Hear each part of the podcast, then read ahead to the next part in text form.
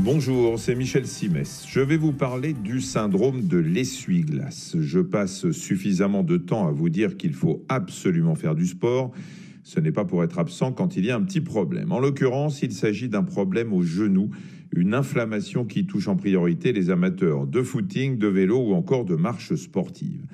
Pourquoi le syndrome de l'essuie-glace? Un essuie-glace, ça va, ça vient. Là, on est en présence du même phénomène, sauf que c'est la partie terminale d'un muscle qui part du sommet du fémur et qui arrive au tibia, qui va et qui vient quand vous vous agitez.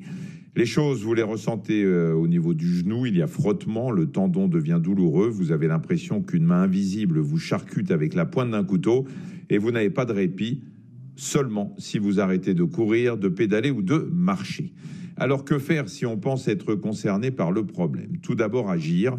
Je le dis parce que nombre de sportifs amateurs connaissent cette douleur et se contentent de se reposer en se disant que ça ira mieux la fois suivante. Et c'est effectivement le cas. Sauf qu'à force, les choses se dégradent et un jour, on ne peut plus faire de sport du tout. Voilà pourquoi, dès que le syndrome se manifeste, il faut aller voir un médecin du sport avec quelques manipulations et une échographie. Il pourra rapidement confirmer le diagnostic et évaluer l'ampleur de l'inflammation. Il sera bien sûr capable de la traiter, soit par les ultrasons, soit par des injections, mais il faudra ensuite aller voir un kiné ou un podologue. Parce que si vous avez le syndrome de l'essuie-glace, c'est qu'il y a une raison, et cette raison, vous devez la connaître pour changer votre manière de vous dépenser. Parfois, les choses sont liées à l'accomplissement d'un effort trop violent. Par exemple, vous avez fait un marathon, mais votre corps a un peu de mal à s'en remettre. Autre possibilité, vous courez mal. Là, c'est votre posture qui est en cause et il va falloir en changer. Ce qui n'est pas toujours évident parce que quand on a pris de mauvaises habitudes, c'est comme le pli du jean, il est difficile de s'en débarrasser. Mais le problème peut aussi venir de la modification de votre rythme de course, du surentraînement ou de l'usure de vos chaussures.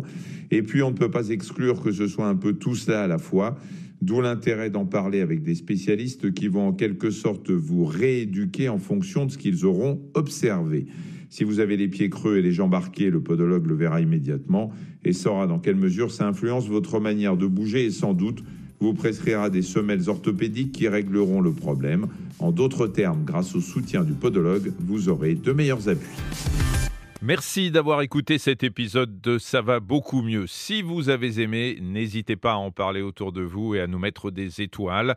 Retrouvez tous les épisodes sur l'application RTL, rtl.fr et sur toutes les plateformes partenaires. À très vite.